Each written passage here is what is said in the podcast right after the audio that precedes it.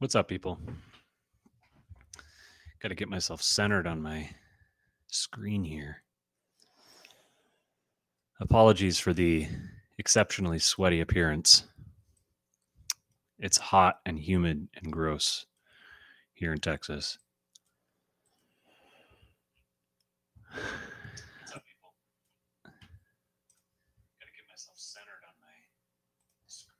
Hang on. My audio's coming out the wrong the wrong thing here. Exceptionally sweaty appearance. It's hot and humid and gross Come on. here in Texas.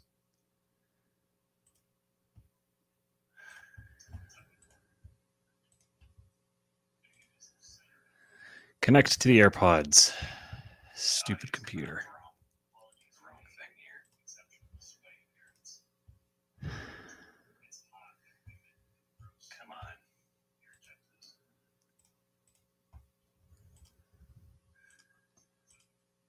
Well, I have no idea why the audio input is working and the audio output is not.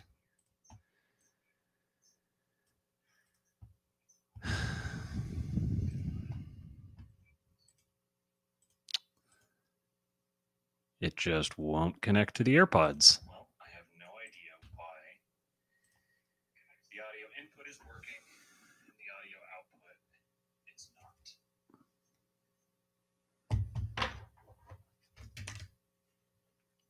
Okay. There we go. What's up, Rigovich? 2 a.m. in the UK. Wow. Go to bed.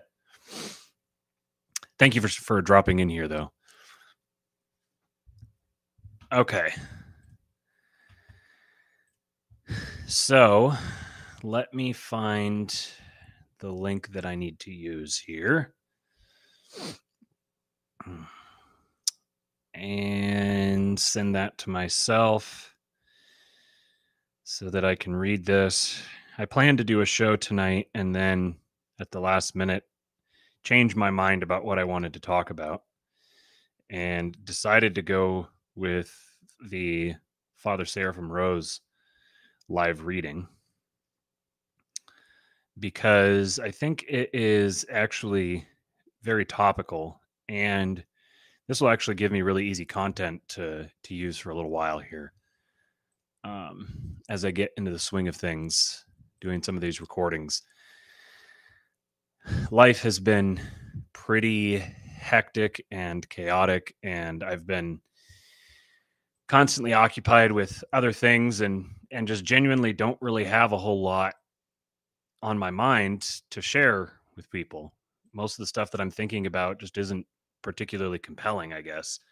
And I don't really have um, much to say. And when I don't have much to say, I'm hesitant to just start saying things because I don't always know exactly what's going to come out.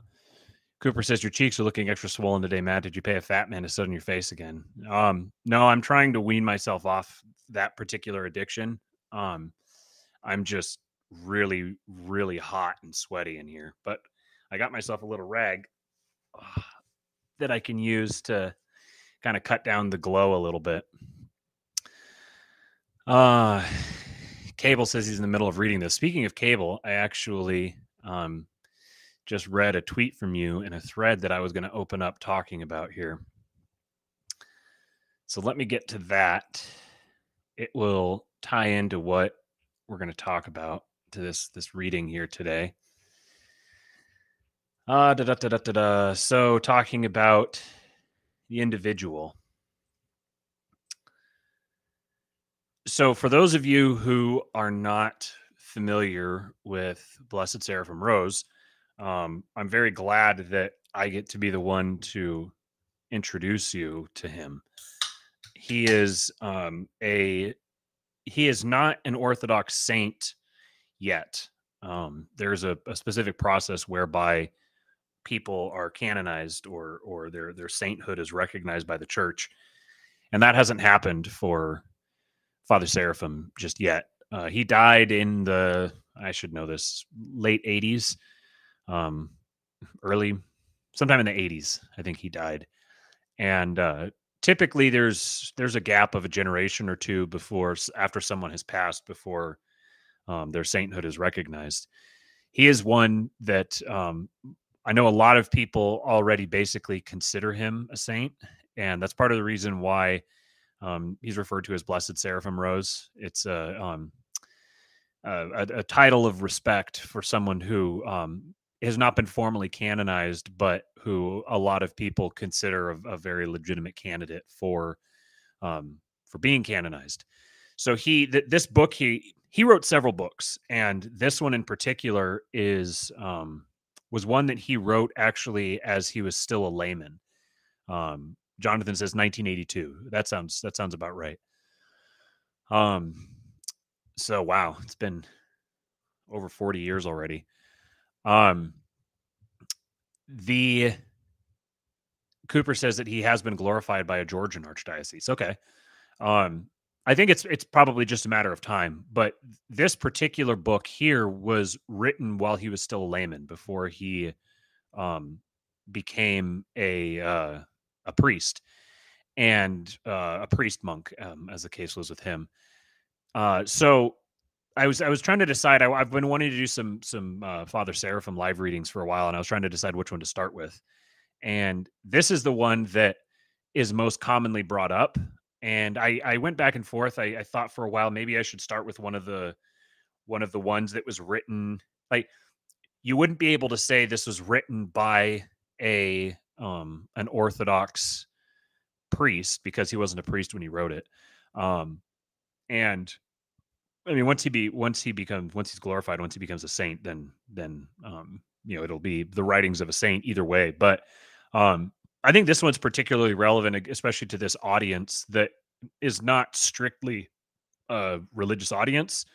Um, a lot of you showed up, started listening because of uh, of political or philosophical analysis, and this book here is while being definitely an orthodox book, it is um, much more philosophical um, and and kind of political in its analysis. And um, I think he's he's really identifying i mean however long ago he wrote this 60 50 60 years however long ago it was um he's identifying stuff that we've talked about on this show um even before um really starting to get into orthodoxy even before i was exposed to orthodoxy some of the ideas kind of that i was i was driving at through influence of people like Mencius Moldbug and and uh some of the more um, the less less mainstream American political thinkers. He's really driving at a lot of that stuff. So um, I think this will be this should be pretty fascinating for you, even if you're not coming at this from a strictly orthodox perspective. I think that his um, political and philosophical analysis is fantastic, and it should be very compelling to you. Um, he. I've been sick for the last week and a half or so, and I'm still getting over a cough. So um, I'll try to hit the cough button as often as I can, but I can't always promise to.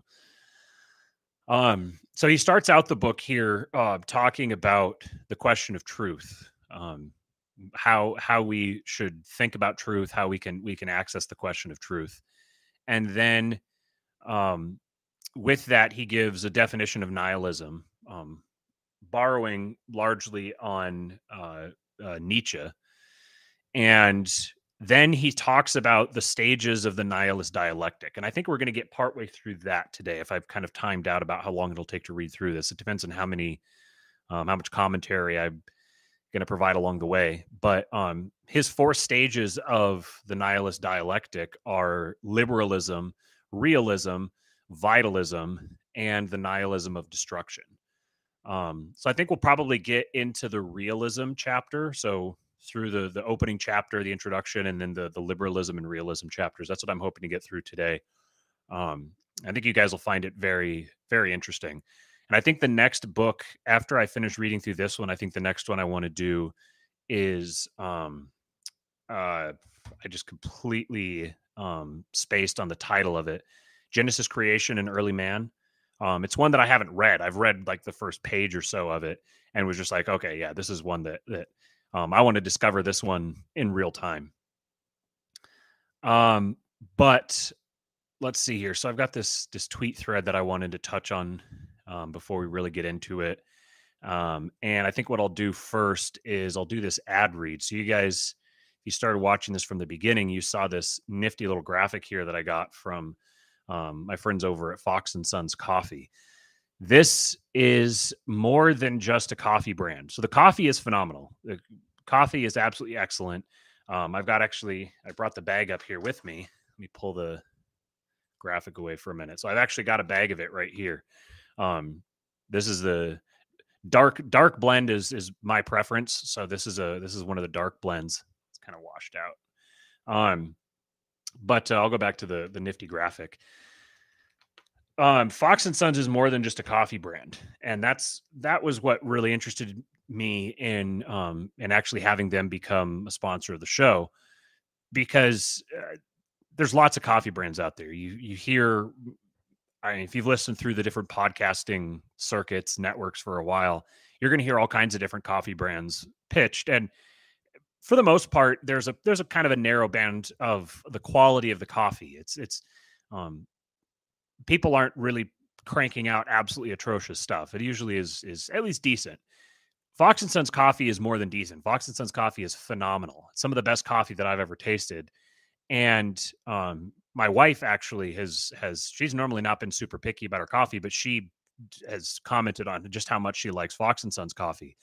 But to me, what I like about it is that it's more than just a coffee brand; it's a family business. Stephen Fox, the founder of it, has fond memories of listening to or of of, of drinking coffee, smelling coffee, um, with his father. He's got strong memories associated with uh, with his father with coffee, and so it was something special that he wanted to share with his sons. But he wanted to do more than just share coffee with them. He wanted to share um, the experience of building a business and providing value to other people, and by generating by giving a great product to them. Um, but then in so doing, actually uh, earning one's own freedom and stability and um, uh, establishing themselves uh, financially, economically, and and through the discipline of the process of growing a business. That was what was most compelling to me about this. So it's more than just a coffee brand; it's a it's a lifestyle, and it's a a um, it's a, a passion project by a father for the sake of his sons, teaching his sons how to grow a business and going through the the the highs and the lows of that. So um, I don't just want to support a great brand that offers a really good product. I want there to be a, a reason. I want there to be a story, a really compelling um, uh, demonstration of virtue behind that brand, and that's what Fox and Sons offers. So I'm very proud to have them sponsor this show. Uh, fans of this show who are coffee drinkers, which I imagine is probably all of you. I, I I'd be very surprised if there's any of you out there that don't drink coffee. Um, if there isn't, I'd invite you to start. Uh, if you already regularly drink coffee, then give Fox and Sons a shot. I think you're going to be really um, pleasantly surprised by just how good it is. And then above and beyond that, you get to support this show and you get to support uh, a father and his sons as they build a business together. Um, so if you're a fan of this show, then you can use the best promo code in the world, code King, and you'll get 18% off any order of $25 or more. Um, and the great thing too is that shipping is always going to be free on orders of $37.99 or more. Uh, which I think after you taste it, you're definitely going to want that. You can sign up and have it regularly shipped to you, and you're going to go through it quick. If you're if you're anything like us, um, you're going to start burning through it because it's that good, and you get to have the the um, I guess what would you call it like the um, the assurance knowing that each time you brew a cup that you're supporting a couple of young men as they learn what it's like to be a man and to provide value to other people, to generate value for the world, and to um, build up their own human capital in the process. So uh, go to foxandsons.com. That's F O X N Foxnsons.com, and use promo code KING to get 18% off any order of $25 or more. All right. So let me pull this away and check in on the chat here. Night Cooper. Cooper taken off. Uh, yes, Amy, thank you, my beloved bride. Make sure uh, you like the stream, share it. This is um i think this is one i've had a lot of people from um that have, have wound up in the Kingpilled audience who came in from Mencius Moldbug, from me doing the Mencius Moldbug live readings. And I think this is one. I mean, if you go out and you search for Father Seraphim Rose right now, um, there's not a ton of content out there about him, which makes sense because um, Orthodoxy is still getting um, is still starting to make inroads in into the West. Um, but I, I like this live reading format here because it's kind of like an audiobook. There's some of us that um, have a really hard time just sitting down and reading a book, but it's a lot easier to listen to someone else read it. And in the process here, I can read it and then supply some commentary. And because um, I've heard some people talk about listening to some of these, especially these books that can be a little, um, a little denser, a little more heady, a little more abstract. Um, I've heard some people talk about how it's kind of hard to hard hard to stay connected with it. It's kind of easy to get that thing where you're listening and then after a while you realize that you haven't been like processing anything that you've been hearing. It's just been kind of clanging around in there.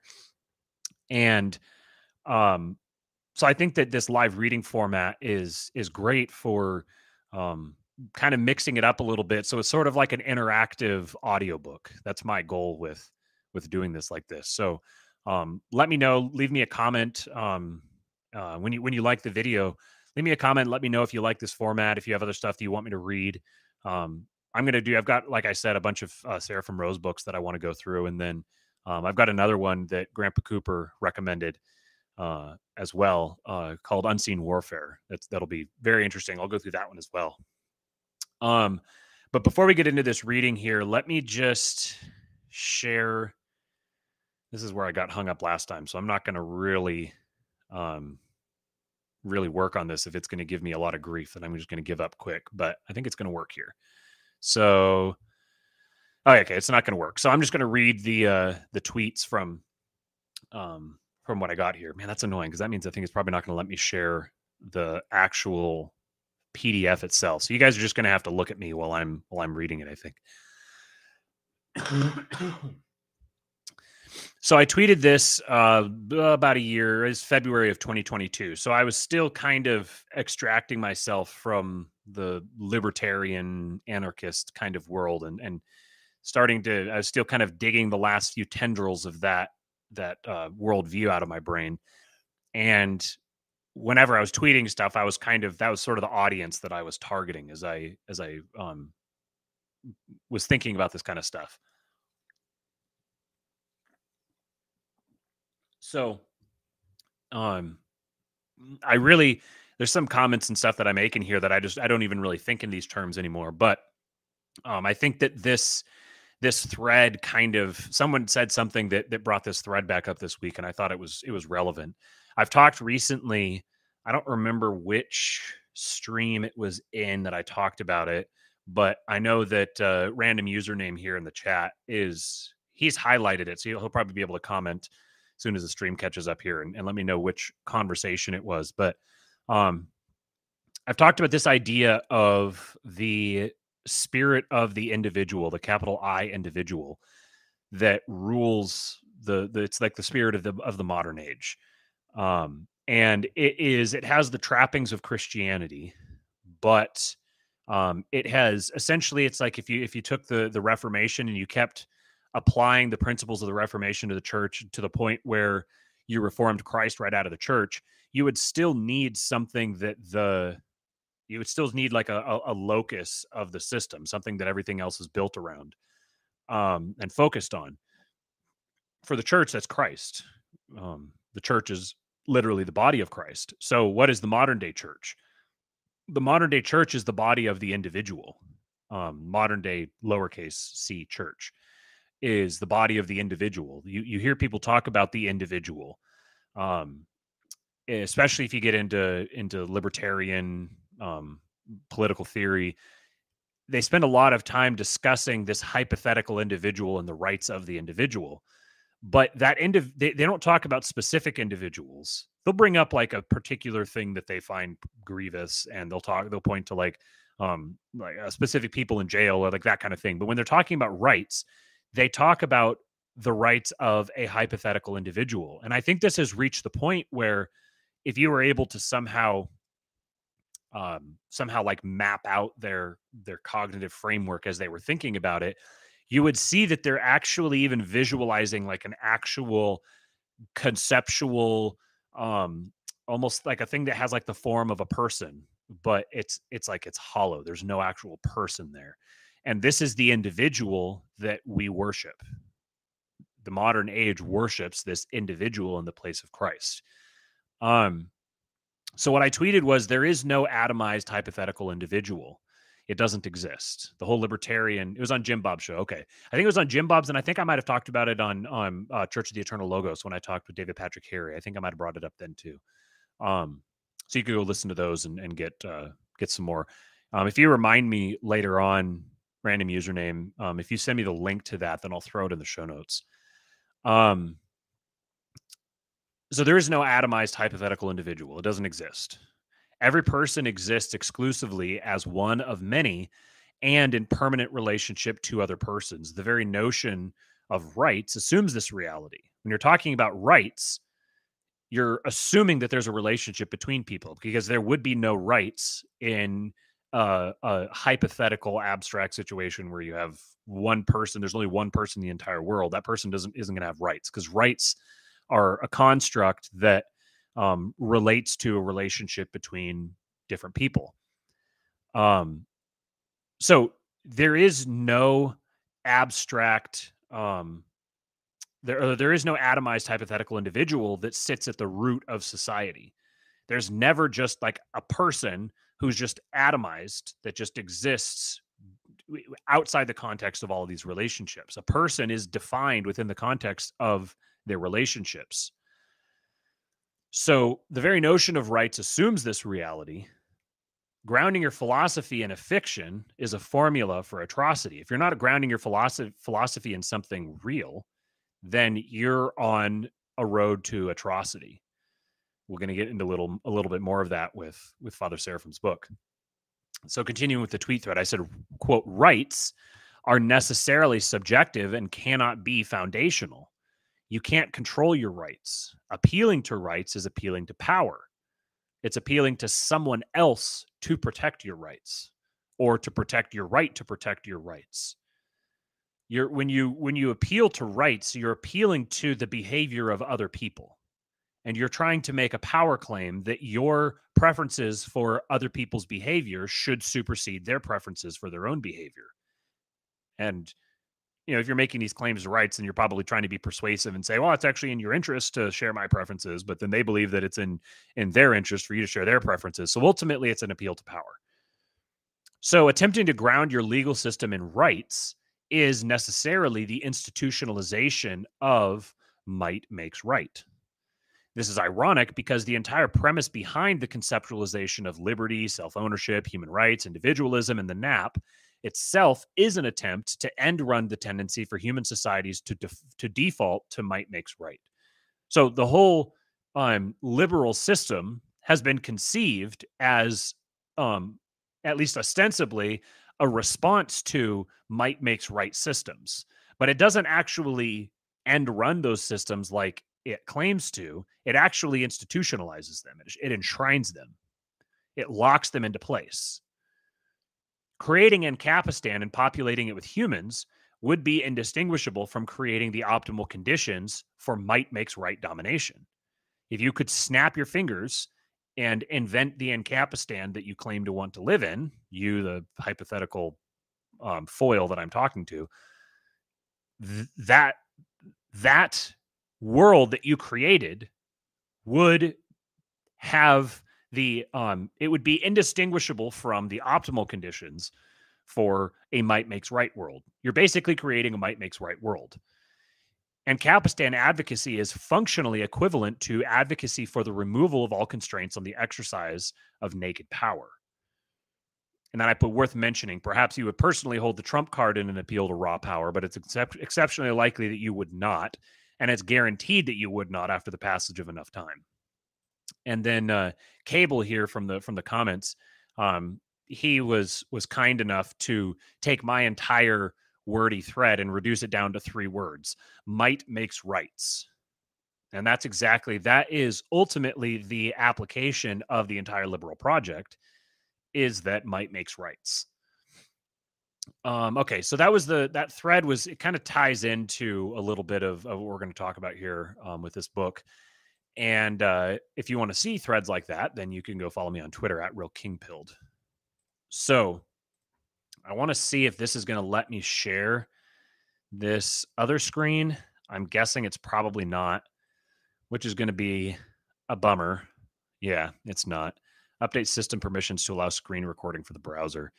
Somehow my system permissions got changed, and the uh, um, I'm probably going to have to restart the whole stream in order to get it to share. So you guys are just going to have to look at me as I read. All right, so we're going to start off here with so this is Nihilism, the Root of the Revolution of the Modern Age by Eugene Rose, later to become Father Seraphim Rose.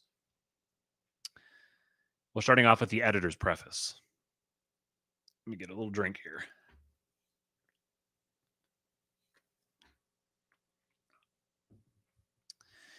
In a basement apartment near downtown San Francisco in the early 1960s, Eugene Rose, the future Father Seraphim, sat at his desk covered with stacks of books and piles of paper folders. The room was perpetually dark, for little light could come in from the window. Some years before some years before Eugene had moved there, a murder had occurred in that room, and some said that an ominous spirit still lingered there. But Eugene, as if in defiance of the spirit and the ever darkening spirit of the city around him, had one wall covered with icons, before which red icon lamp always flickered. In this room, Eugene undertook to write a monumental chronicle of modern man's war against God, man's attempt to destroy the old order and raise up a new one without Christ, to deny the existence of the kingdom of God and raise up his own earthly utopia in its stead.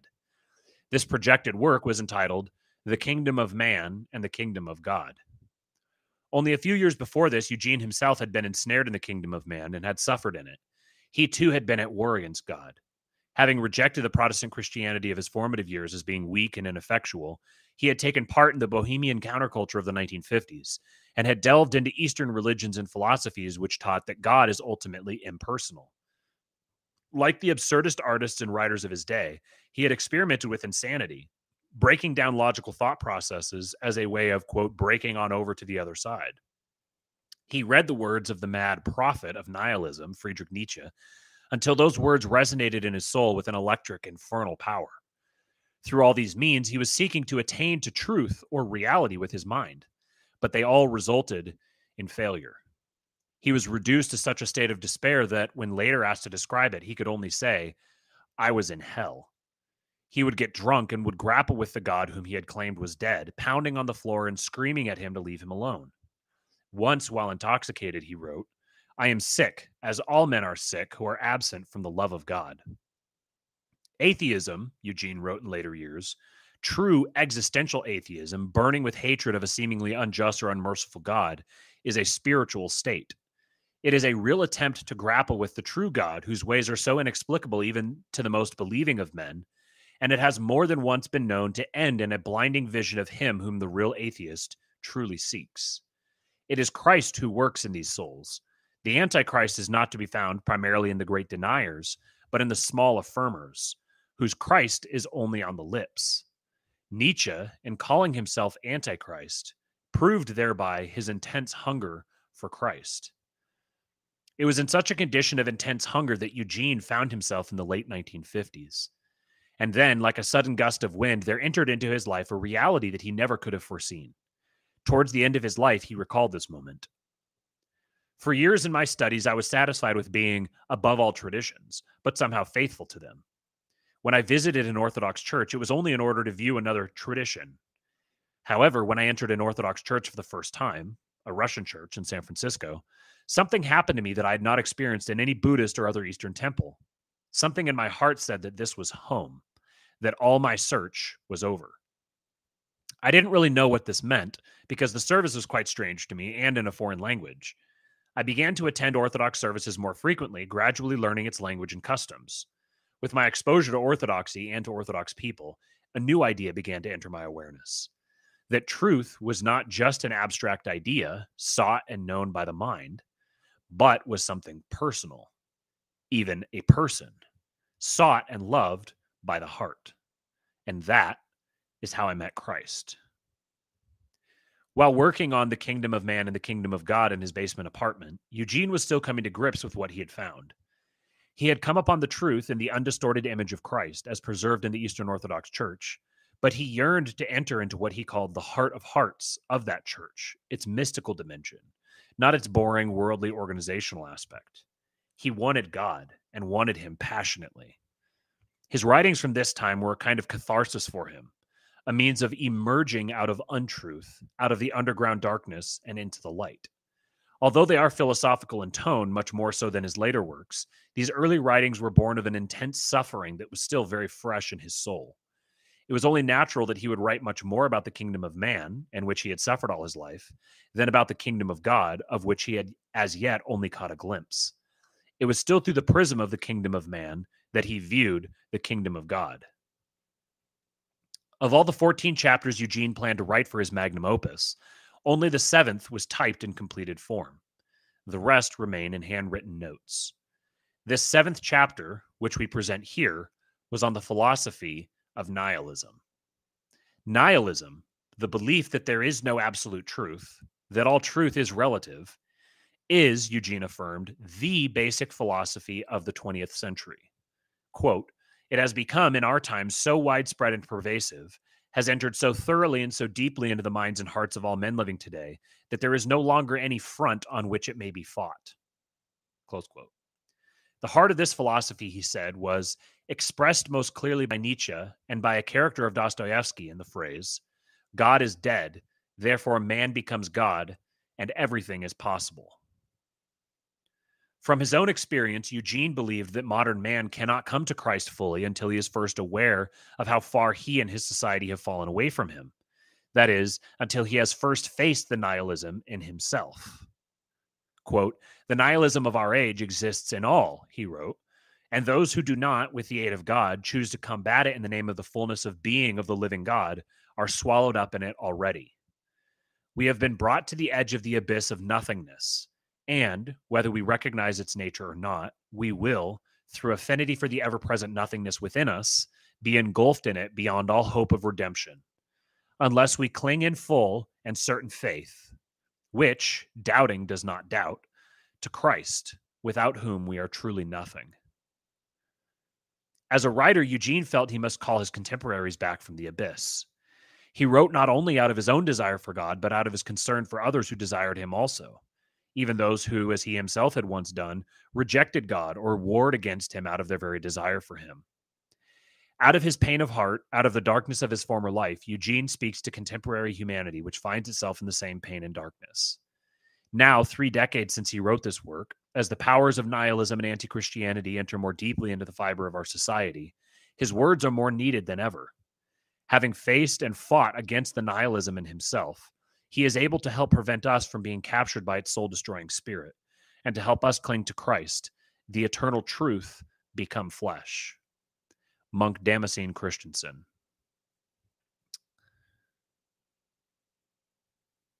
Introduction The Question of Truth. What is the nihilism in which we have seen the root of the revolution of the modern age? The answer, at first thought, does not seem difficult. Several obvious examples of it spring immediately to mind. There is Hitler's fantastic program of destruction, the Bolshevik Revolution, the Dadaist attack on art. There is the background from which these movements sprang, most notably represented by several possessed individuals of the late 19th century. Poets like Rimbaud and Baudelaire, revolutionaries like Bakunin and Nechayev, prophets like Nietzsche. There is, on a humbler level among our contemporaries, the vague unrest that leads to flock that leads some to flock to magicians like Hitler and others to find escape in drugs or false religions, or to perpetuate or to perpetrate those senseless crimes that become ever more characteristic of these times. But these represent no more than the spectacular surface of the problem of nihilism. To account even for these, once one probes beneath the surface, is by no means an easy task. But the task we have set for ourselves in this chapter is broader to understand the nature of the whole movement, of which these phenomena are but extreme examples.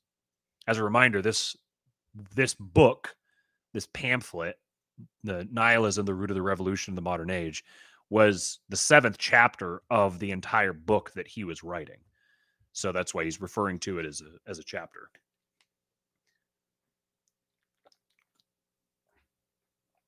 To do this, it will be necessary to avoid two great pitfalls lying on either side of the path we have chosen, into one or the other of which most commentators on the nihilist spirit of our age have fallen apology and diatribe.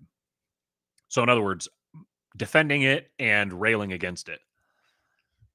Anyone aware of the two obvious imperfections and evils of modern civilization that have been the more immediate occasion and cause of the nihilist reaction, though we shall see that these too have been the fruit of an incipient nihilism, cannot but feel a measure of sympathy with some, at least, of the men who have participated in that reaction. Such sympathy may take the form of pity for men who may, from one point of view, be seen as innocent victims of the conditions against which their effort has been, been directed. Or again, it may be expressed in the common opinion that certain types of nihilist phenomena have actually a positive significance and have a role to play in some new development of history or of man. The latter attitude, again, is itself one of the more obvious fruits of the very nihilism in question here. But the former attitude, at least, is not entirely devoid of truth or justice. Meaning, the former attitude would be having pity on men who may be seen as innocent victims of the conditions. Um, and then the latter attitude would be people who think that it's um, a, that that nihilism um, has a positive significance and may um, have a role to play in some new development of history or, or of man. So the latter one is very obviously fruits of nihilism. Um, the former one is not entirely devoid of truth or justice. There's a lot of people who've been innocently dragged along. For that very reason, however, we must be all the more careful not to give it undue importance. It is all too easy in the atmosphere of intellectual fog that pervades liberal and humanist circles today to allow sympathy for an unfortunate person to pass over into receptivity to his ideas. In other words, just because you feel sorry for someone doesn't mean you should believe what they say. The nihilist, to be sure, is in some sense sick and his sickness is a testimony to the sickness of an age whose best, as well as worst, elements turn to nihilism. But sickness is not cured, nor even properly diagnosed by sympathy. In any case, there is no such thing as an entirely innocent victim. The nihilist is all too obviously involved in the very sins and guilt of mankind that have produced the evils of our age, and in taking arms, as do all nihilists, not only against real or imagined abuses and injustices in the social and religious order, but also against order itself and the truth that underlies that order, the nihilist takes an active part in the work of Satan, for such it is, that can by no means be explained away by the mythology of the innocent victim. No one, in the last analysis, serves Satan against his will. But if apology is far from our intention in these pages, neither is our aim mere diatribe.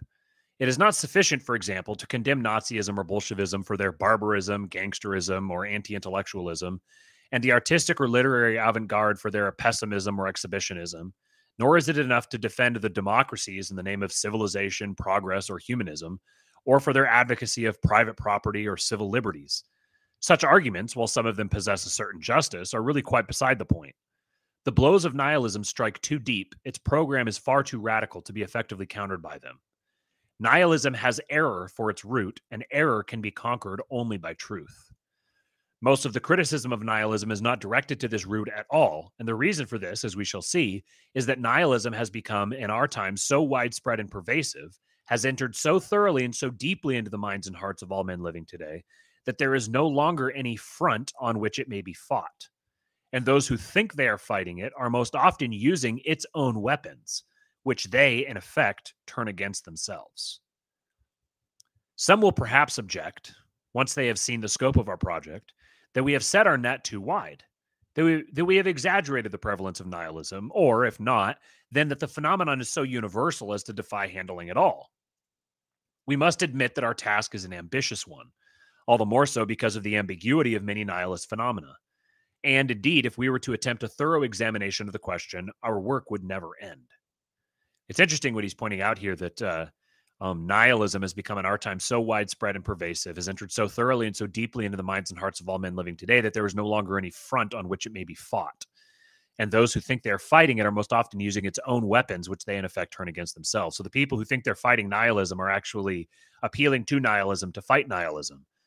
Um, and essentially saying that it's it's so far reaching that you can't just fight nihilism it's not something it's not a phenomenon that you can just grapple with in that sense um, which it's interesting there's kind of some overlap here with some of the stuff that um, not for the same reasons I, I, would say pretty clearly but some of the same stuff that that moldbug has said or yarvin more recently that um, you can't there comes a point where you can't fight the system without being a part of the system and being a part of the system and trying to fight the system just perpetuates the system um, so if you're with some of these phenomena when they reach a certain um, i guess kind of a terminal velocity within the society um, you you have to reach a point where you recognize the necessity of transcending the problem that you're not going to solve this problem you you need to extend your times your your your hori- your time horizon out much further.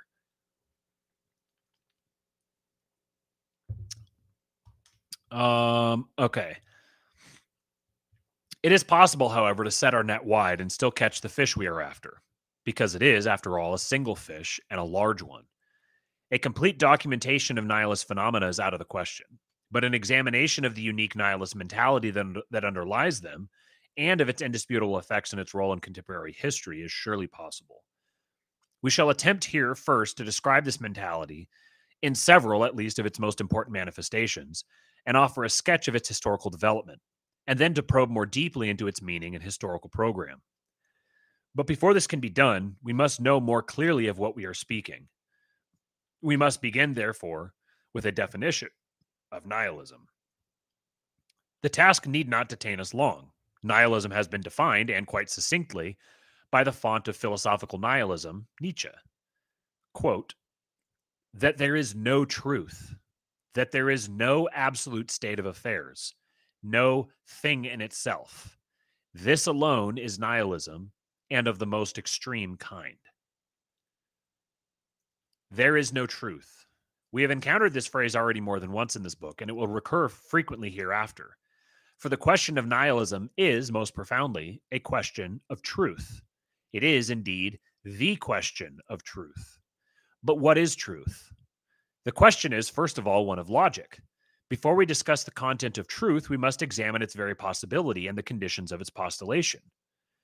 And by truth, we mean, of course, as Nietzsche's denial of it makes explicit, absolute truth, which we have already defined as the dimension of the beginning and the end of things. Absolute truth. The phrase has, to a generation raised on skepticism and unaccustomed to serious thought, an antiquated ring. No one, surely, is the common idea. No one is naive enough to believe in absolute truth anymore. All truth to our enlightened, enlightened age is relative. The latter expression, let us note, all truth is relative, is the popular translation of Nietzsche's phrase, there is no absolute truth. The one doctrine is the foundation of the nihilism alike of the masses and of the elite. He's pointing out here that there is a distinction between the doctrines of the elite and the doctrines of the masses, but at its foundation, it's the same doctrine. Relative truth is primarily represented for our age by the knowledge of science, which begins in observation, proceeds by logic, and progresses in orderly fashion from the known to the unknown. It is always discursive, contingent, qualified, always expressed in relation to something else, never standing alone, never categorical, never absolute. The unreflective scientific specialist sees no need for any other kind of knowledge.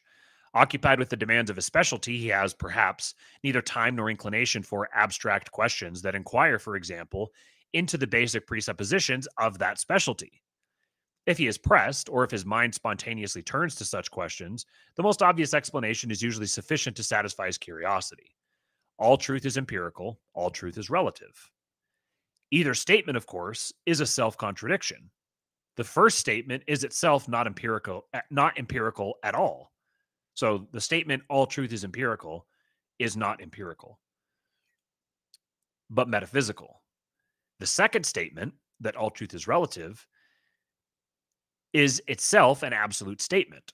The question of absolute truth is raised, first of all, for the critical observer by such self contradictions. And the first logical conclusion to which he must be led is this if there is any truth at all, it cannot be merely relative.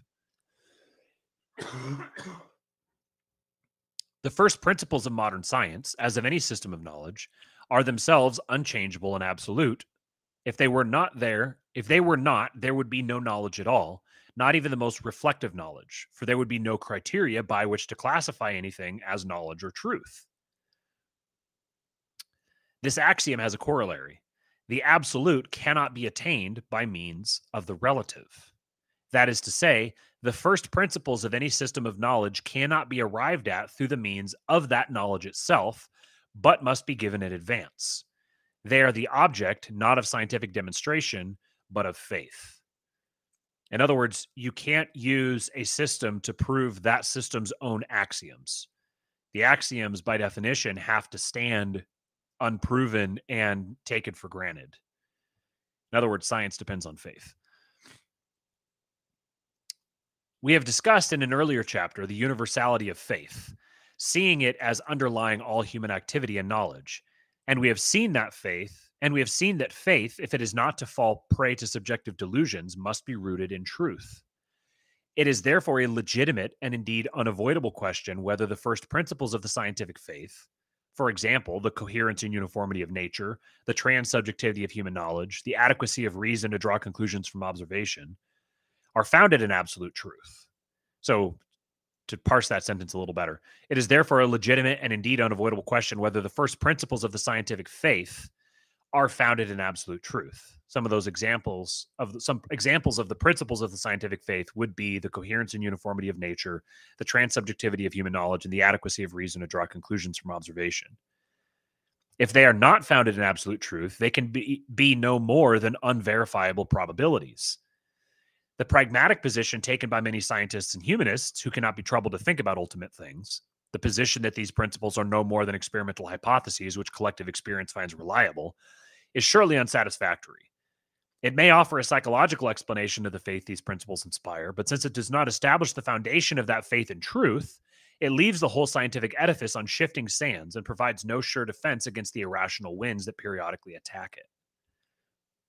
In actual fact, however, whether it be from simple naivete or from a deeper insight which they cannot justify by argument, most scientists and humanists undoubtedly believe that their faith has something to do with the truth of things. Whether this belief is justified or not is, of course, another question. It is a metaphysical question.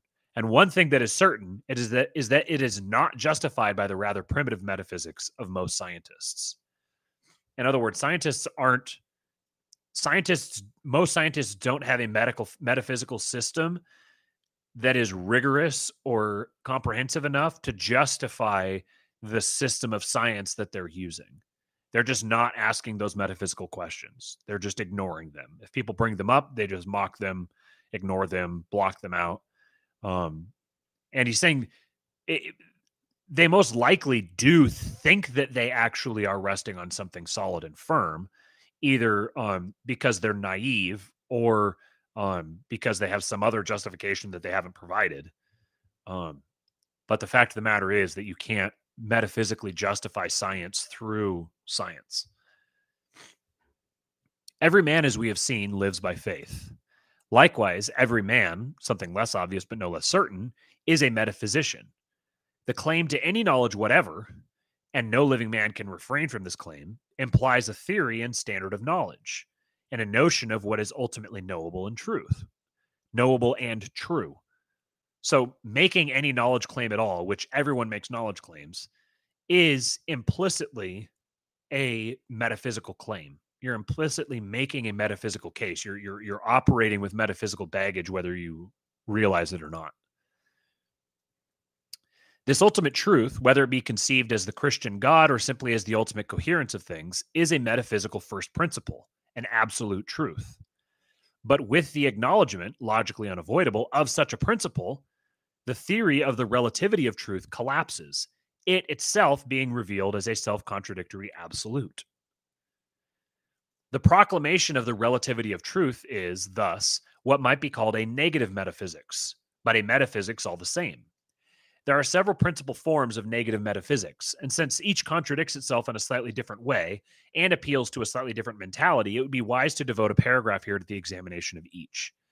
We may divide them into the two general categories of realism and agnosticism, each of which in turn may be subdivided into naive and critical.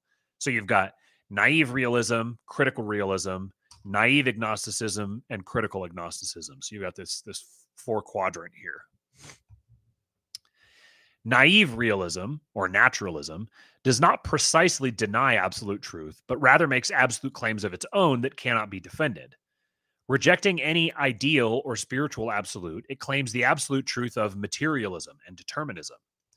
This philosophy is still current in some circles. It is official Marxist doctrine and is expounded by some unsophisticated scientific thinkers in the West, but the main current of contemporary thought has left it behind, and it seems today the quaint relic of a simpler but bygone day, the Victorian day when many transferred to science the allegiance and emotions they had once devoted to religion. It is the impossible formulation of a scientific metaphysics, impossible because science is by its nature knowledge of the particular, and metaphysics is knowledge of what underlies the particular and is pre- presupposed by it.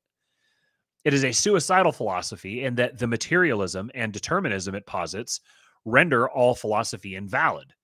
Since it must insist that philosophy, like everything else, is determined, its advocates can only claim that their philosophy, since it exists, is inevitable, but not at all that it is true. This philosophy, in fact, if consistent, would do away with the category of truth altogether. Because you can't have a category of truth in a strictly materialistic, deterministic world. but its adherents, innocent of thought that is either consistent or profound, seem unaware of this fatal contradiction. he's, he's kind of throwing some elbows here. Its adherents are innocent of thought that is either consistent or profound. The contradiction may be seen on a less abstract level in the altruistic and idealistic practice of, for example, the Russian nihilists of the last century, a practice in flagrant contradiction of their purely materialistic and egoistic theory. Vladimir Solovyov, Solovyov, Vladimir Solovyov, cleverly pointed out this discrepancy by ascribing to them the syllogism man is descended from monkey, consequently, we shall love one another. All philosophy presupposes to some degree the autonomy of ideas. Philosophical materialism is, thus, a species of idealism. It is, one might say, the self confession of those whose ideas do not rise above the obvious, whose thirst for truth is so easily assuaged by science that they make it into their absolute. So that was naive realism or naturalism. Now you've got critical realism or positivism, is the straightforward denial of metaphysical truth. Proceeding from the same scientific predisposition as the more naive naturalism, it professes greater modesty in abandoning the absolute altogether and restricting itself to empirical, relative truth. We have already noted the contradiction in this position. The denial of absolute truth is itself an absolute truth. Again, as with naturalism, the very positing of the first principle of positivism is its own refutation. This would be like a lot of what is popular in in um, scientific discourse today would be this critical realism. Agnosticism, like realism, so now we're over. We did the critical and naive realism. Now we're into the, the agnosticism. So agnosticism may, like realism, may be distinguished as naive and critical. Naive or doctrinaire agnosticism posits the absolute unknowability of any absolute truth. While its claim seems more modest even than that of positivism, it still quite dearly claims too much. If it actually knows that the absolute is unknowable, then this knowledge is itself absolute. Such agnosticism is, in fact, but a variety of positivism, attempting with no greater success to cover up its contradictions. So it's kind of it's kind of like an evolved form of positivism where it's like, oh, wait a second. Okay, so there's contradictions here. So we can't just embrace the contradictions. We have to try to to sweep them under the rug somehow. Only in critical or pure agnosticism do we find at last what seems to be a successful renunciation of the absolute. Unfortunately, such renunciation entails the renunciation of everything else and ends, if it is consistent, in total solipsism. Such agnosticism is the simple statement of fact. We do not know whether there exists an absolute truth or what its nature could be if it did exist. Let us then, this is the corollary, content ourselves with the empirical relative truth we can know. But what is truth? What is knowledge? If there is no absolute standard by which these are to be measured, they cannot even be defined. So they want to say, we don't know whether there's an absolute truth, and honestly, we can't. We don't even um, we wouldn't even know what it was if we saw it. We wouldn't even be able to describe it. It's so far outside of our kin that you know it, there's no point in even trying to grapple with it. Let's just stick by the the um, strictly empirical relative truth that we can know. We we know these relative truths. Oh well, we can't know the absolute truth. Well, if you can't know the absolute truth, then you don't even have a standard for knowledge in the first place. So, um, if you, if you don't have a concept of truth, if you don't have a concept of, of absolute truth, you don't have a concept of knowledge. So you can't even talk about things like, well, let's just know, let's just worry about knowing these relative truths um, that are that are empirically obvious to us. The agnostic, if he acknowledges his criticism, does not allow it to disturb him. His position is one of pragmatism, experimentalism, instrumentalism. There is no truth, but man can survive, can get along in the world without it. Such a position has been defended in high places and in very low places as well in our anti intellectualist century. But the least one can say of it is that it is intellectually irresponsible. It is the definitive abandonment of truth, or rather, the surrender of truth to power, whether that power be nation, race, class, comfort, or whatever other cause is able to absorb the energies men once devoted to the truth. The pragmatist and the agnostic may be quite sincere and well meaning, but they only deceive themselves and others if they continue to use the word truth to describe what they are seeking. Their existence, in fact, is testimony to the fact that the search for truth, which has so long animated European man, man, has come to an end. Four centuries and more of modern thought have been, from one point of view, an experiment in the possibilities of knowledge open to man, assuming that there is no revealed truth. The conclusion, which Hume already saw and from which he fled into the comfort of common sense and conventional life, and which the multitude sense today without possessing any such secure refuge, the conclusion of this experiment is an absolute negation.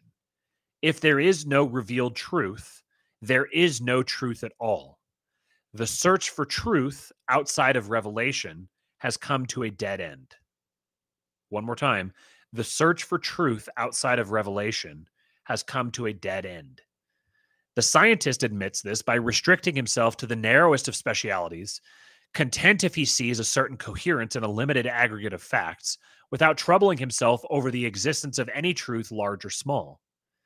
The multitudes demonstrated by looking to the scientists, not for truth, but for the technological applications of a knowledge which has no more than a practical value, and by looking to other irrational sources for the ultimate values men once expected to find in truth. So, more simply, the scientist acknowledges that the search for truth outside of revelation has come to a dead end by restricting himself to really hyper narrow specialties and just looking for limited coherence within a, a, a, narrowed set and not actually looking at how his his set of data here fits to the whole or how these different sets of data fit together. And then the masses implicitly make the same acknowledgement by just looking to the scientists to basically tell them here here's how this part works. Here you just need to know how to do this. You don't need to you don't need to trouble your minds with these deeper questions. You don't need to worry about the philosophy. Just figure out how to do your times tables and use a bunsen burner and et cetera et cetera. The despotism of science over practical life is contemporaneous with the advent of a whole series of pseudo religious revelations the two are correlative symptoms of the same malady the abandonment of truth. So, when truth was abandoned, number one, you get the despotism of science over practical life. And number two, you get a whole series of pseudo religious revelations. Logic, thus, can take us this far. Denial or doubt of absolute truth leads, if one is consistent and honest, to the abyss of solipsism and irrationalism. The only position that involves no logical contradictions is the affirmation of an absolute truth which underlies and secures all lesser truths. And this absolute truth can be attained by no relative human means. At this point, logic fails us, and we must enter an entirely different universe of discourse if we are to proceed. So he's taken logic to its logical conclusion. This is very much like um, Gödel's incompleteness theorems. It's very they're doing this. It's this very similar project. You're you're maxing out logic to its to its its furthest extent, and you realize that eventually logic can't explain logic. You have to step outside this realm into something else. It is one thing to state that there is no logical barrier to the affirmation of absolute truth. It is quite another actually to affirm it. Such an affirmation can be based upon only one source. The question of truth must come in the end to the question of revelation. The critical mind hesitates at this point. Must we seek from without what we cannot attain by our own unaided power? It is a blow to pride, most of all to that pride which passes today for scientific humility, that sits down before fact as a little child, and yet refuses to acknowledge any arbiter of fact save the proud human reason. It is, however, a particular revelation, divine revelation, the Christian revelation, that so repels the rationalist. Other revelations he does not gainsay. So the rationalist doesn't have a problem with Muslim revelation or Buddhist revelation or um, other forms of revelation. It's the Christian revelation specifically because of the way that it challenges the, the ego, because of the way that it challenges proud human reason. Indeed, the man who does not accept fully and consciously a coherent doctrine of truth, such as the Christian revelation provides, is forced, if he has any pretensions to knowledge whatever, to seek such a doctrine elsewhere. This has been the path of modern philosophy, which has ended in obscurity and confusion because it would never squarely face the fact that it cannot supply for itself what can only be given from without. The blindness and confusion of modern philosophers with regard to first principles and the dimension of the absolute have been the direct consequence of their own primary assumption, the non existence of revelation. For this assumption, in effect, blinded men to the light of the sun and rendered obscure everything that had once been clear in its light. To one who gropes in this darkness, there is but one path if he will not be healed of his blindness and that is to seek some light amidst the darkness here below. Many run to the flickering candle of common sense and conventional life and accept, because one must get along somehow, the current opinions of the social and intellectual circles to which they belong. But many others, finding this light too dim, flock to the magic lanterns that project beguiling, multicolored views that are, if nothing else, distracting. They become devotees of this or the other political or religious or artistic current that the spirit of the age has thrown into fashion. In fact, no one lives but by the light of some revelation, be it a true or a false one, whether it to serve, whether it serve to enlighten or to obscure. He who will not live by the Christian revelation must live by a false revelation. And all false revelations lead to the abyss. In scientific language, everyone's going to have to have an axiom. So everyone everyone has some kind of axiom that's going to be categorized under the banner of revelation. So the question isn't, do you or do you not trust revelation? The question is, which revelation do you trust? Which revelation do you ground your worldview in?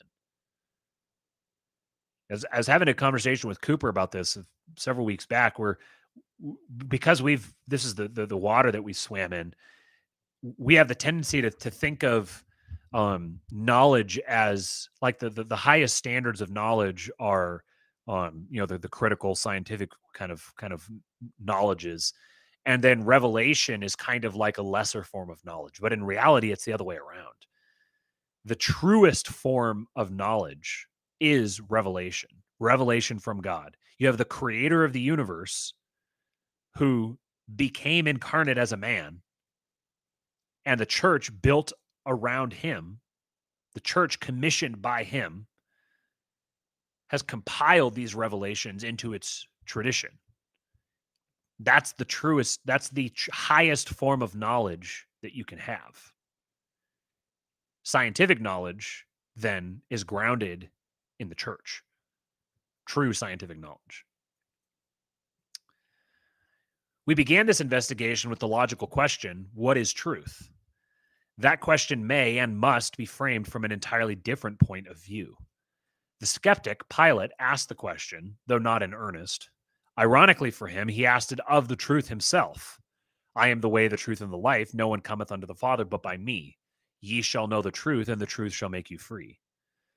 Truth, in this sense, truth that confers eternal life and freedom, cannot be attained by any human means. It can only be revealed from above by one who has the power to do so. The path to this truth is a narrow one and most men, because they travel the broad path, miss it. There is no man, however, for so the God who is truth created him, who does not seek this truth. We shall examine in later chapters many of the false absolutes, the false gods men have invented and worshipped in our idolatrous age. And we shall find that what is perhaps most striking about them is that every one of them, far from being any new revelation, is a dilution, a distortion, a perversion, or a parody of the one truth men cannot help but point to, even in their error and blasphemy and pride. The notion of divine revelation has been thoroughly discredited for those who must obey the dictates of the spirit of the age. But it is impossible to extinguish the thirst for truth which God has implanted in man to lead them to Him, and which can only be satisfied in the acceptance of His revelation. Even those who profess satisfaction with relative truths and consider themselves too sophisticated or honest or even humble to pursue the absolute, even they tire eventually of the fare of unsatisfying tidbits to which they have arbitrarily confined themselves and long for more substantial fare. The whole food of Christian truth, however, is accessible only to faith. And the chief obstacle to such faith is not logic, as the facile modern view has it, but another and opposed faith. We have seen indeed that logic cannot deny absolute truth without denying itself. The logic that sets itself up against the Christian revelation is merely the servant of another revelation, of a false absolute truth, namely nihilism. In the following pages, we will characterize as nihilists men of, as it seems, widely divergent views humanists, skeptics, revolutionaries of all hues, artists, and philosophers of various schools. But they are united in a common task whether in positivist criticism of Christian truths and institutions, revolutionary violence against the old order, apocalyptic visions of universal destruction and the advent of paradise on earth, or objective scientific labors in the interests of a better life in this world, the tacit assumption being that there is no other world, their aim is the same. The annihilation of divine revelation and the preparation of a new order in which there shall be no trace of the old view of things, in which man, shall be the only God there is. mm, excuse me. All right, let me check these comments here real quick.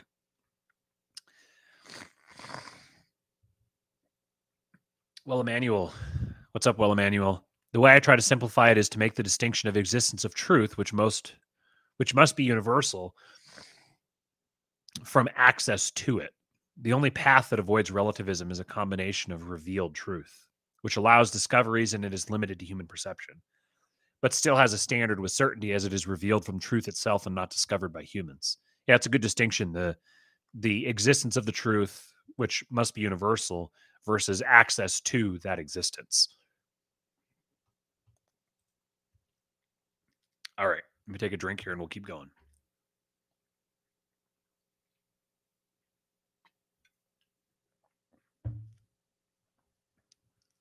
Chapter 2 The Stages of the Nihilist Dialectic. The nihilist mentality and the unity of its underlying aim is single. But this mentality manifests itself in phenomena as diverse as the natures of the men who share it. The single nihilist cause is thus advanced on many fronts simultaneously, and its enemies are confused and deceived by this effective tactic. To the careful observer, however, nihilist phenomena reduce themselves to three or four principal types and these few types are further related to each other as stages in a process, which may be called the nihilist dialectic. One stage of nihilism opposes itself to another, not to combat it effectively, but to incorporate its errors into its own program and carry mankind one step further on the road to the abyss that lies at the end of all nihilism.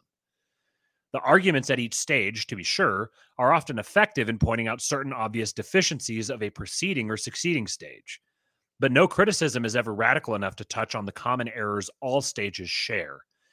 And the partial truths, which are admittedly present in all forms of nihilism, are in the end only tactics to, to seduce men to the great falsehood that underlies them all.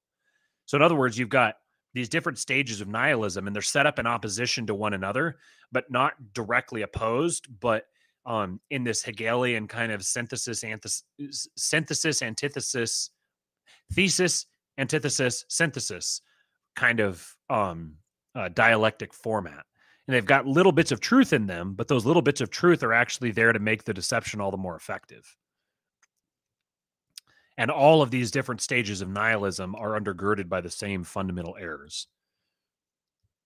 The stages to be described in the following pages are not to be understood as merely chronological, though in the narrowest sense they are in fact a kind of chronicle of the development of the nihilist mentality from the time of the failure of the nihilist experiment of the French Revolution to the rise and fall of the latest and most explicitly nihilist manifestation of the revolution, National Socialism. Thus, the two decades before and the two after the middle of the 19th century may be seen as the summit of liberal prestige and influence, and J.S. Mill as the typical liberal.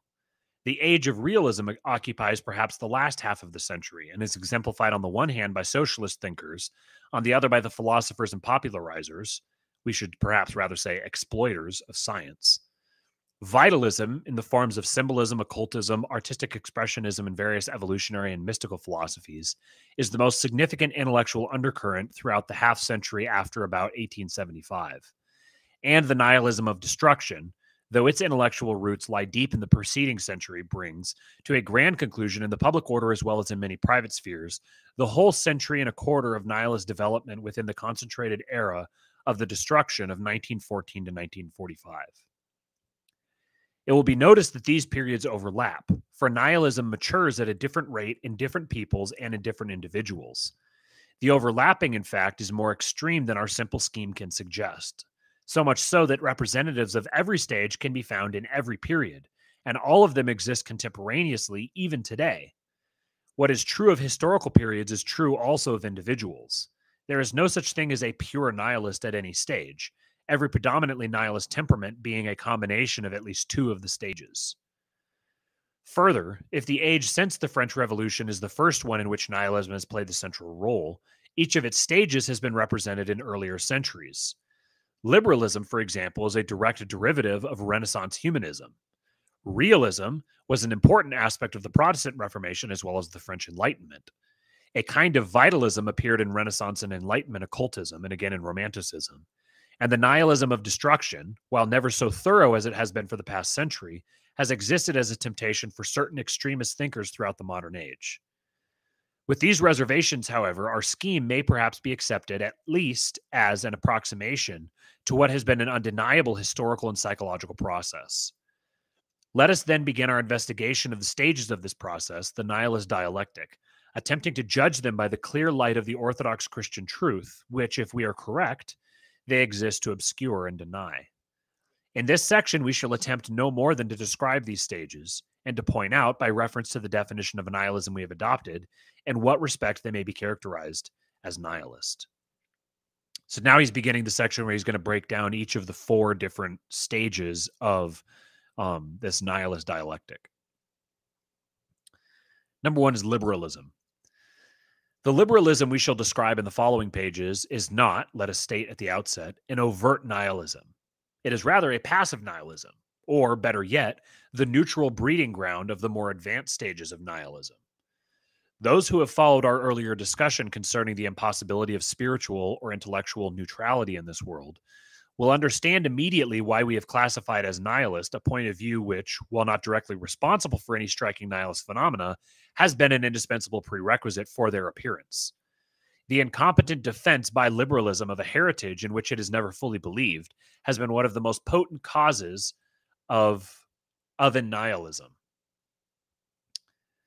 The liberal humanist civilization, which in Western Europe was the last form of the old order that was effectively destroyed in that Great War and the revolutions of the second decade of this century, and which continues to exist, though in an even more attenuated democratic form, in the free world today, may be principally characterized by its attitude to truth that is not an attitude this is not an attitude of open hostility nor even of deliberate unconcern for its sincere apologists undeniably have a genuine regard for what they consider to be truth. So like so liberalism this liberal humanist civilization he's talking about is not um openly hostile to truth or even necessarily um deliberately not concerned about truth. In fact they actually are kind of concerned about truth. They talk about truth. They really seem to pursue truth. Rather, it's an attitude in which truth, despite certain appearances, no longer occupies the center of attention of center of attention. The truth in which it, the liberal humanist civilization, professes to believe, apart, of course, from scientific fact, is for it no spiritual or intellectual coin of current circulation, but idle and unfruitful capital left over from a previous age. The liberal still speaks, at least on formal occasions, of eternal verities, of faith, of human dignity, of man's high calling or his unquenchable spirit, even of Christian civilization. But it is quite clear that these words no longer mean what they once meant. No liberal takes them with entire seriousness. They are, in fact, metaphors, ornaments of language that are meant to evoke an emotional, not an intellectual response. A response largely conditioned by long usage, with the attendant memory of a time when such words actually had a positive and serious meaning. So it's just kind of the trappings of the of the old world, but it doesn't take them seriously. It just kind of has the auspices of it. No one today who prides himself on his sophistication, that is to say, very few in academic institutions and government and science and humanist intellectual circles, no one who wishes or professes to be abreast of the times does or can fully believe in absolute truth, or more particularly in Christian truth. Yet the name of truth has been retained, as have been the names of those truths men once regarded as absolute. And few in any position of authority or influence would hesitate to use them, even when they are aware that their meanings have changed. Truth, in a word, has been reinterpreted. The old forms have been emptied and given a new quasi nihilist content. This may easily be seen by a brief examination of several of the principal areas in which truth has been reinterpreted. In the theological order, the first, Kyle here, Cable says, think the founding of the United States for this stage, at least in my mind. Yeah, very much. Um, in the theological order, the first truth is, of course, God, omnipotent and omnipresent creator of all, revealed to faith and in the experience of the faithful, and not contradicted by the reason of those who do not deny faith. God is the supreme end of all creation and himself, unlike his creation, finds himself finds his end in himself. Everything created stands in relation to and dependence upon him, who alone depends upon nothing outside himself. He has created the world that it might live in enjoyment of him, and everything in the world is oriented toward this end, which, however, men may miss by a misuse of their freedom. The modern mentality cannot tolerate such a God. He is both too intimate, too personal, even too human, and too absolute, too uncompromising in his demands of us. And he makes himself known only to humble faith, a fact bound to alienate the proud modern intelligence. A new God is clearly required by modern man, a God more closely fashioned after the pattern of such, such central modern concerns as science and business. It has, in fact, been an important intention of modern thought to provide such a God. The intention is clear already in Descartes. It is brought to fruition in the deism of the Enlightenment, developed to its end in German idealism. The new God is not a being, but an idea, not revealed to faith and humility, but constructed by the proud mind that still feels the need for explanation when it has lost its desire for salvation. This is the dead God of philosophers who require only a first cause to complete their systems, as well as of positive thinkers and other religious sophists who invent a God because they need him and then think to use him at will, whether deist, idealist, pantheist, or immanentist, all the modern gods are the same mental construct, fabricated by souls dead from the loss of faith in the true God. This would be, in part, what the individual is. The individual is one of these fabrications, it's one of these gods that that the modern liberal mind has conceived of to replace God. The atheist arguments against such a God are as irrefutable as they are irrelevant, for such a God is, in fact, the same as no God at all. Uninterested in man, powerless to act in the world except to inspire a worldly optimism. He is a God considerably weaker than the men who invented him. On such a foundation, needless to say, nothing secure can be built. And it is with good reason that liberals, while usually professing belief in this deity, actually build their worldview upon the more obvious, though hardly more stable, foundation of man. Nihilist atheism is the explicit formulation of what was already, not merely implicit, but actually present in a confused form in liberalism. That would be libertarianism. The ethical implications of belief in such a God are precisely the same as those of atheism. This inner agreement, however, is again disguised outwardly behind a cloud of metaphor. In the Christian order, all activity in this life is viewed and judged in the light of the life of the future world, the life beyond death, which shall have no end. The unbeliever can have no idea of what this life means to the believing Christian. For most people today, the future life has, like God, become a mere idea, and it therefore costs as little pain and effort to deny as to affirm it.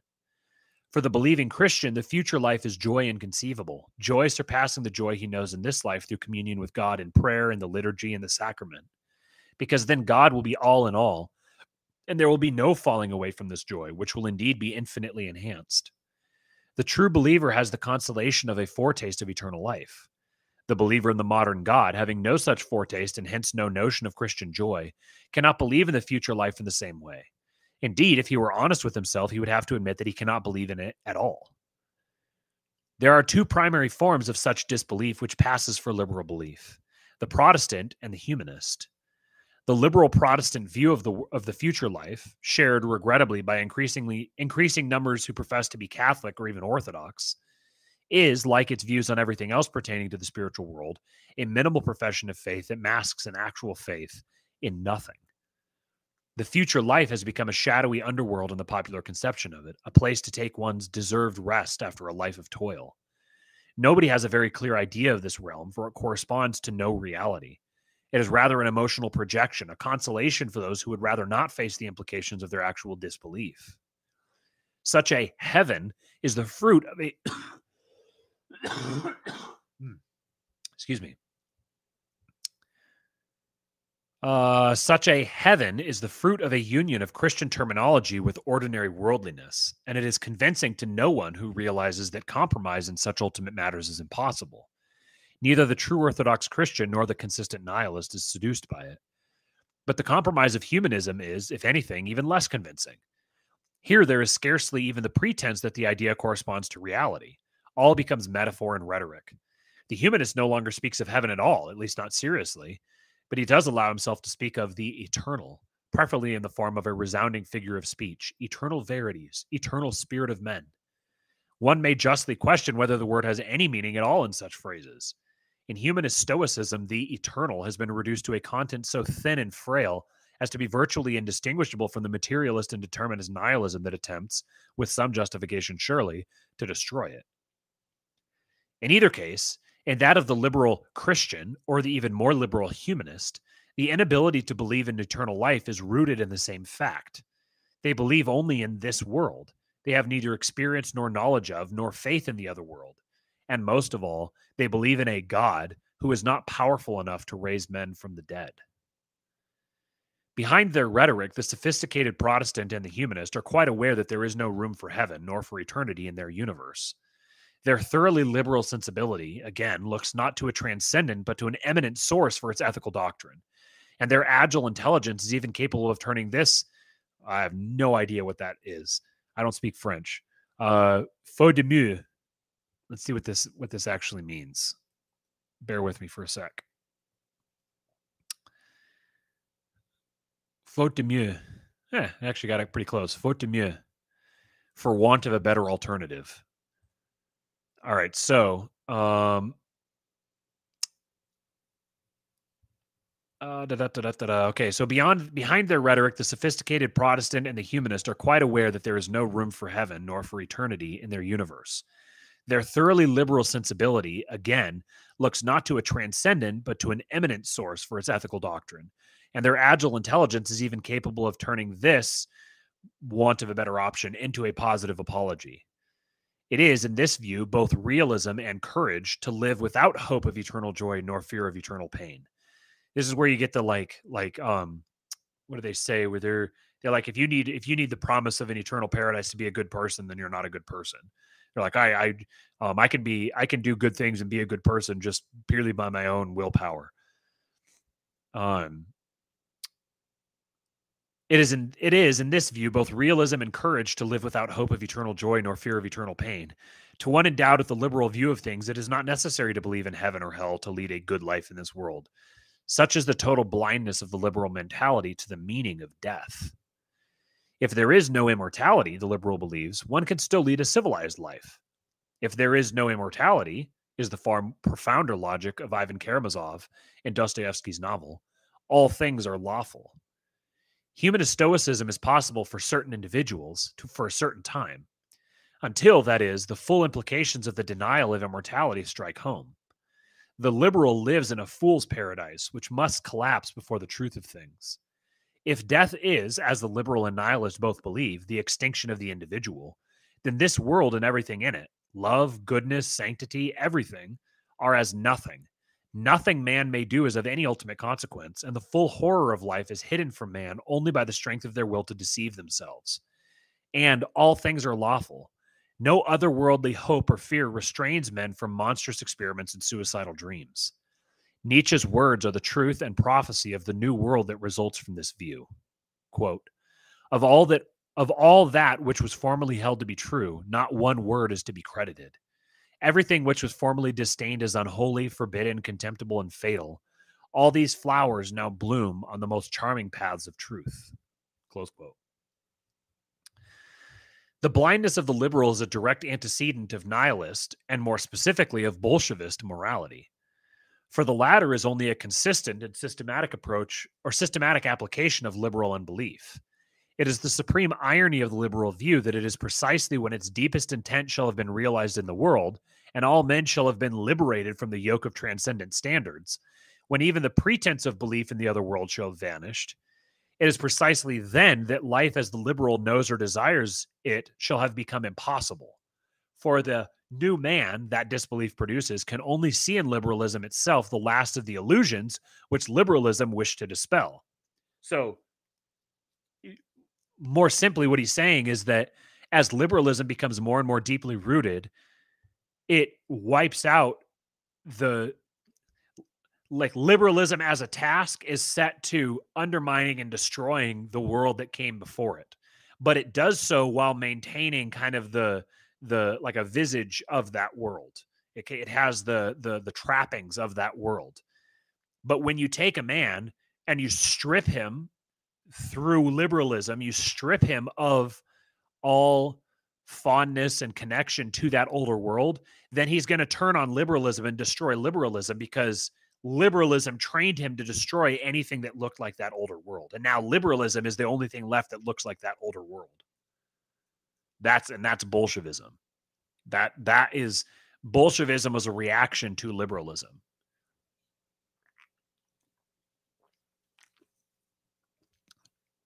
Bolshevism did to liberalism what liberalism did to the old world before it. In the Christian order, politics too was founded upon absolute truth. We have already seen in the preceding chapter that the principal providential form government took in union with Christian truth was the Orthodox Christian Empire, wherein sovereignty was vested in a monarch, and authority proceeded from him downwards through a hierarchical social structure. We shall see in the next chapter, on the other hand, how a politics that rejects Christian truth must acknowledge the people as sovereign and understand authority as proceeding from below upwards in a formally egalitarian society. So you can this this like the the rejecting Christian truth naturally leads to anarchist egalitarian power flows from the bottom up, which is stands in direct opposition to the Christian truth. It is clear that one is the perfect inversion of the other, for they are opposed in their conceptions both of the source and of the end of government. Orthodox Christian monarchy is government divinely established and directed ultimately to the other world, government with the teaching of Christian truth and the salvation of souls as its profoundest purpose. Nihilist rule whose most fitting name, as we shall see, is anarchy, is government established by men and directed solely to this world, government which has no higher aim than earthly happiness. This is a government rooted in rights, as I was talking about with the Twitter thread at the beginning. The liberal view of government, as one might ex- might suspect, is an attempt at compromise between these two irreconcilable ideas. In the 19th century, this compromise took the form of constitutional monarchies, an attempt, again, to wed an old form to a new content. Today, the chief representatives of the liberal idea are the republics and democracies of Western Europe and America, most of which preserve a rather precarious balance between the forces of authority and revolution while professing to believe in both. It is, of course, impossible to believe in both with sincere, with equal sincerity and fervor, and in fact, no one has ever done so. Constitutional monarchs like Louis Philippe ought to do so by thought to do so by professing to rule by the grace of God and the will of the people, a formula whose two terms annul each other, a fact as equally evident to the anarchist as to the monarchist. So the anarchist sees by the grace of God and the will of the people and wants to reject the by the grace of God part. And the monarchist sees by the grace of God and the will of the people and wants to reject the will of the people part. So neither one of them will accept it. So it winds up failing on both fronts. Now a government is in, is secure insofar as it has God for its foundation and his will for its guide. But this surely is not a description of liberal government. It is, in liberal view, the people who rule and not God. God himself is a constitutional monarch whose authority has been totally delegated to the people and whose function is entirely ceremonial. The liberal believes in God with the same rhetorical fervor with which he believes in heaven. The government erected upon such a faith is very little different in principle from a government erected upon total disbelief. And whatever its present residue of stability, it is clearly pointed in the direction of anarchy.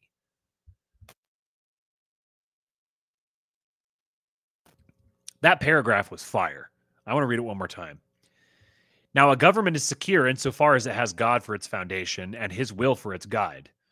But this surely is not a description of liberal government. It is, in the liberal view, the people who rule and not God. God himself is a constitutional monarch whose authority has been totally delegated to the people and whose function is entirely ceremonial. You could see this in like the setting up of, of liberal governmental structures. You could see how this began as kind of like a like we want to give lip service to God, to the presence of God, but then as the structure um, begins to to to enshrine itself into society, and it begins to the society starts to grow up around it, and and it becomes entrenched there, then it feeds this idea that now God is just ceremonial, just like the king. Like we got rid of the kings, the kings were ceremonial. We didn't actually need their power. Now we're just gonna we'll get rid of the kings and replace them. We'll kind of with the constitutional monarchy, we'll like retain them there as kind of like a symbolic thing, but they don't actually have any influence or power or anything. The exact same thing has happened with God in the church in the West, where God is still there. The people still give lip service to him, but he's his role has become ceremonial. Got a couple super chats here. Uh, Ten dollars from friend of the show, Buck Johnson. Shout out Buck Johnson, uh, a newly illumined Orthodox Christian it was a distinct pleasure to to um, be there for his baptism uh, this last weekend. Um, good friend, good friend Buck. Uh, we need to do another show again here soon, Buck.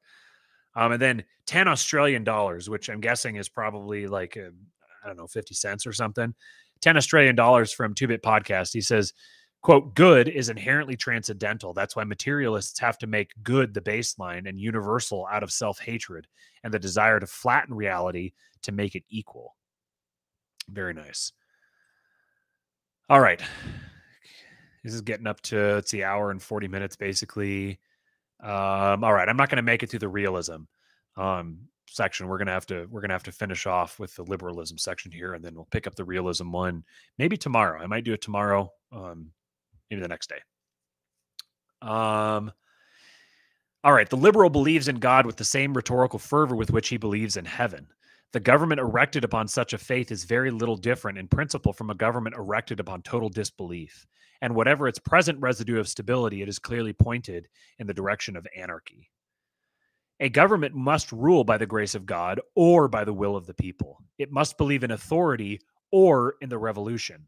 On these issues, compromise is possible only in semblance and only for a time.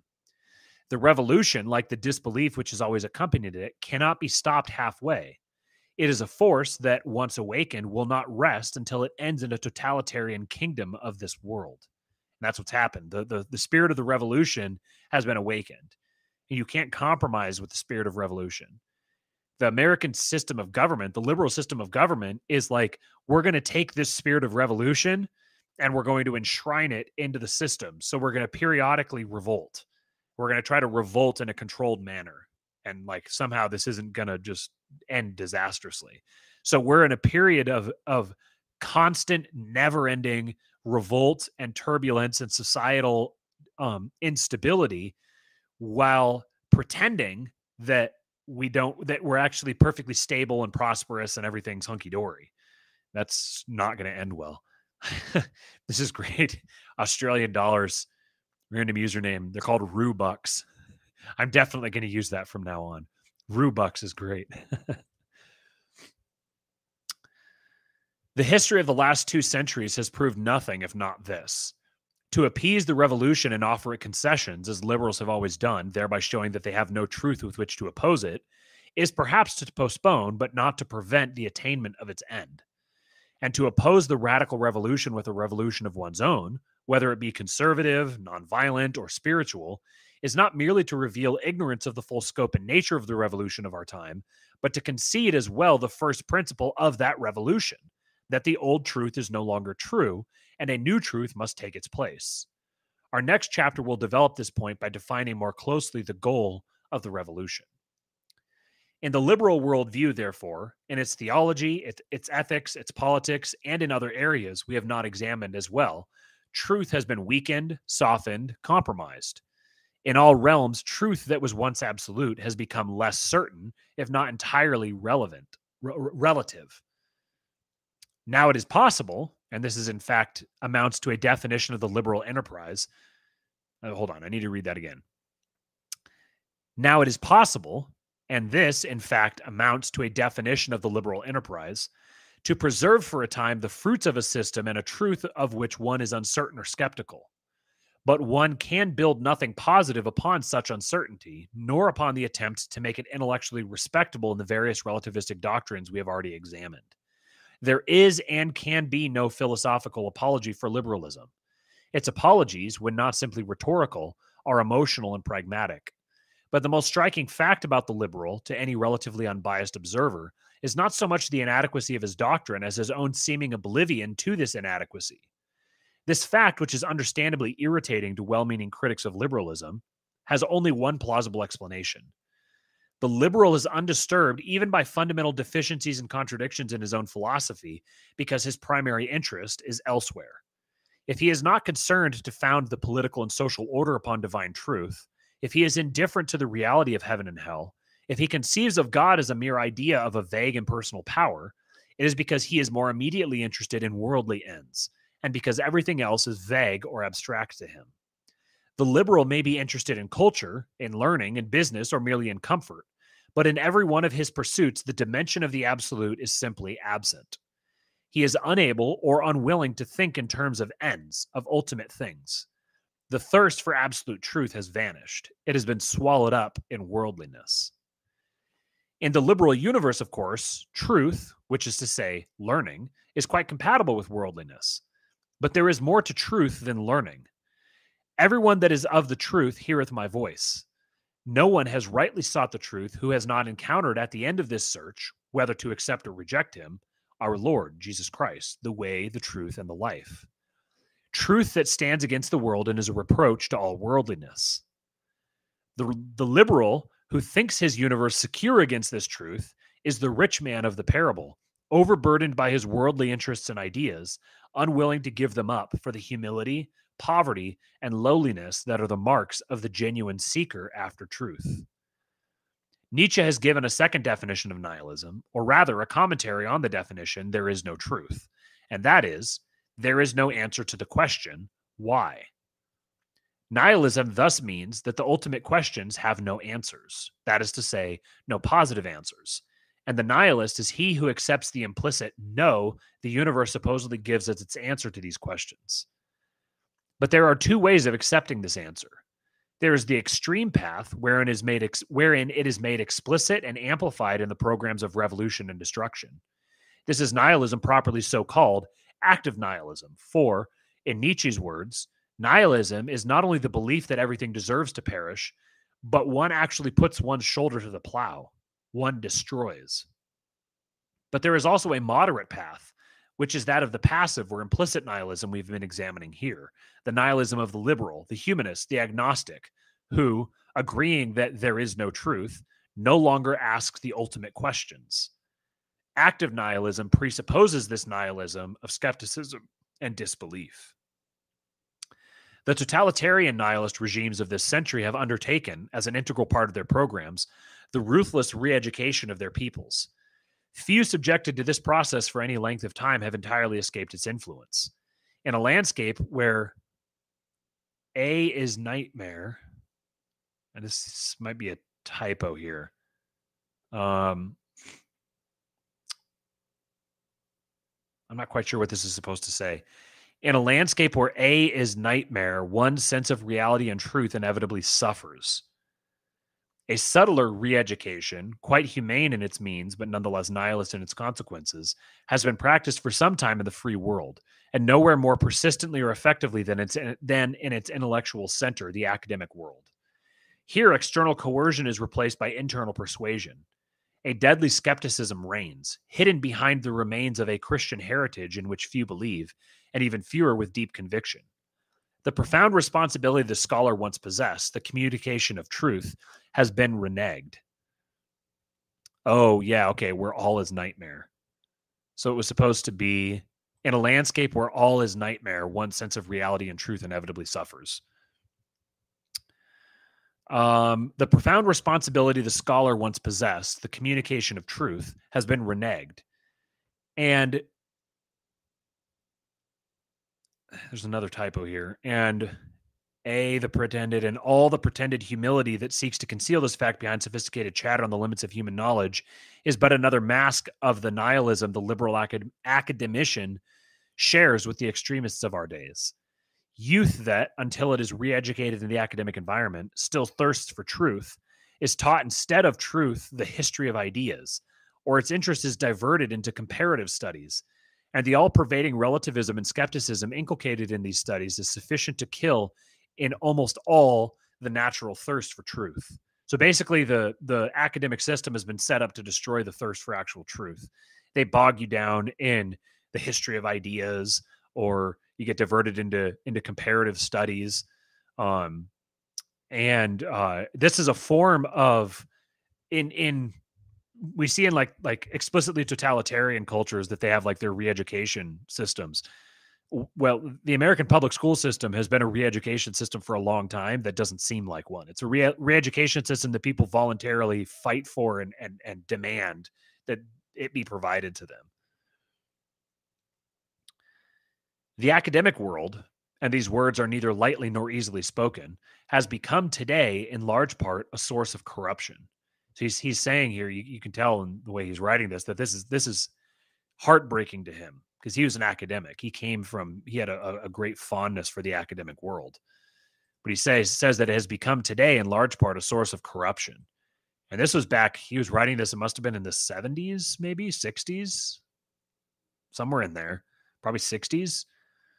It is corrupting to hear or read the words of men who do not believe in truth it is yet more corrupting to receive, in place of truth, more learning and scholarship, which, if they are presented as ends in themselves, are no more than parodies of the truth they were meant to serve, no more than a facade behind which there is no substance.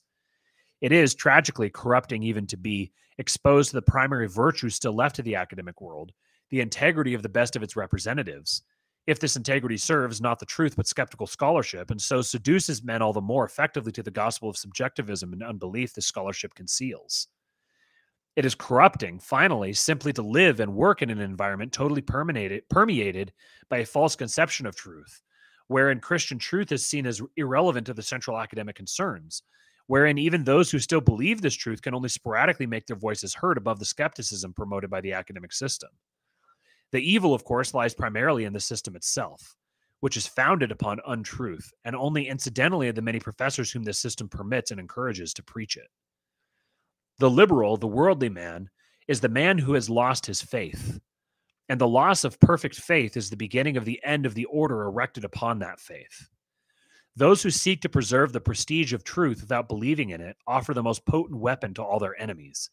A merely metaphorical faith is suicidal.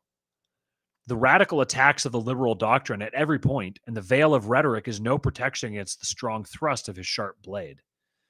The liberal, under this persistent attack, gives way on point after point, forced to admit the truth of the charges against him without being able to counter this negative, critical truth with any positive truth of his own. Until, after a long and usually long and usually gradual transition, of a sudden he awakens to discover that the old order, undefended and seemingly indefensible, has been overthrown, and that a new, more realistic, and more brutal truth has taken the field. Liberalism is the first stage of the nihilist dialectic, both because its own faith is empty and because this emptiness calls into being a yet more nihilist reaction. A reaction that, ironically, proclaims even more loudly than liberalism its love of truth, while carrying mankind one step farther on the path of error. This reaction is the second stage of the nihilist dialectic realism.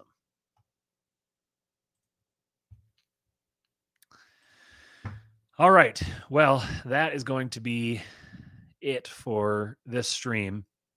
Got uh, a couple more super chats here. $90 Mexican from Well Emmanuel. Thank you, sir. He said, Those are not cents. These are cents. and then random username threw in $2. He says, Thanks for the stream, matching the donation from Mexico. I appreciate you guys. Thank you for showing up for this. Um, hopefully, I, I'm hoping I could do another stream tomorrow and might be able to get through realism, vitalism, and let's see how long this is here. The nihilism of destruction. I think I could probably get through all of that in the next stream. So let me know what you guys are thinking of this of this uh, live reading. Um, do you want more commentary, less? Um, is it just fine as it is? And uh, like I said before, um, throw a comment on the stream here and, and tell me uh, what you think of this format and if you have any other books or or articles or you know, blogs or anything else that you would be interested in me reading and reacting to um anyways so uh, uh fox and sons coffee that's Foxnsons.com use promo code king uh, you can support the show uh, support a great company support a couple of young men um, and their dad and if you want to join the uh, Kingpilled Discord, which um, we do some voice chats in there, and going forward, I think I'm going to start as soon as I finish doing a stream here. I'm going to hop over there and do a voice chat for you know 30 45 minutes something like that i'm not going to be able to do it tonight um because it's already 10 o'clock and i got to go to bed because i try to get up early in the morning now um but going forward i think i'll fin- after i finish the stream here i'll hop over in the in the discord and, and we can do a voice chat so if that's something that you'd be interested in in participating in then uh, you could join the Discord by becoming a supporting member of the show. Um, uh, subscribestar.com slash kingpilled. Uh, we've got a few different tiers there. You can you can join up, and we've got a good group of guys in there. It would be fun to have you. Anyways, like, share, subscribe, do all that great stuff, and I'll see you guys hopefully tomorrow.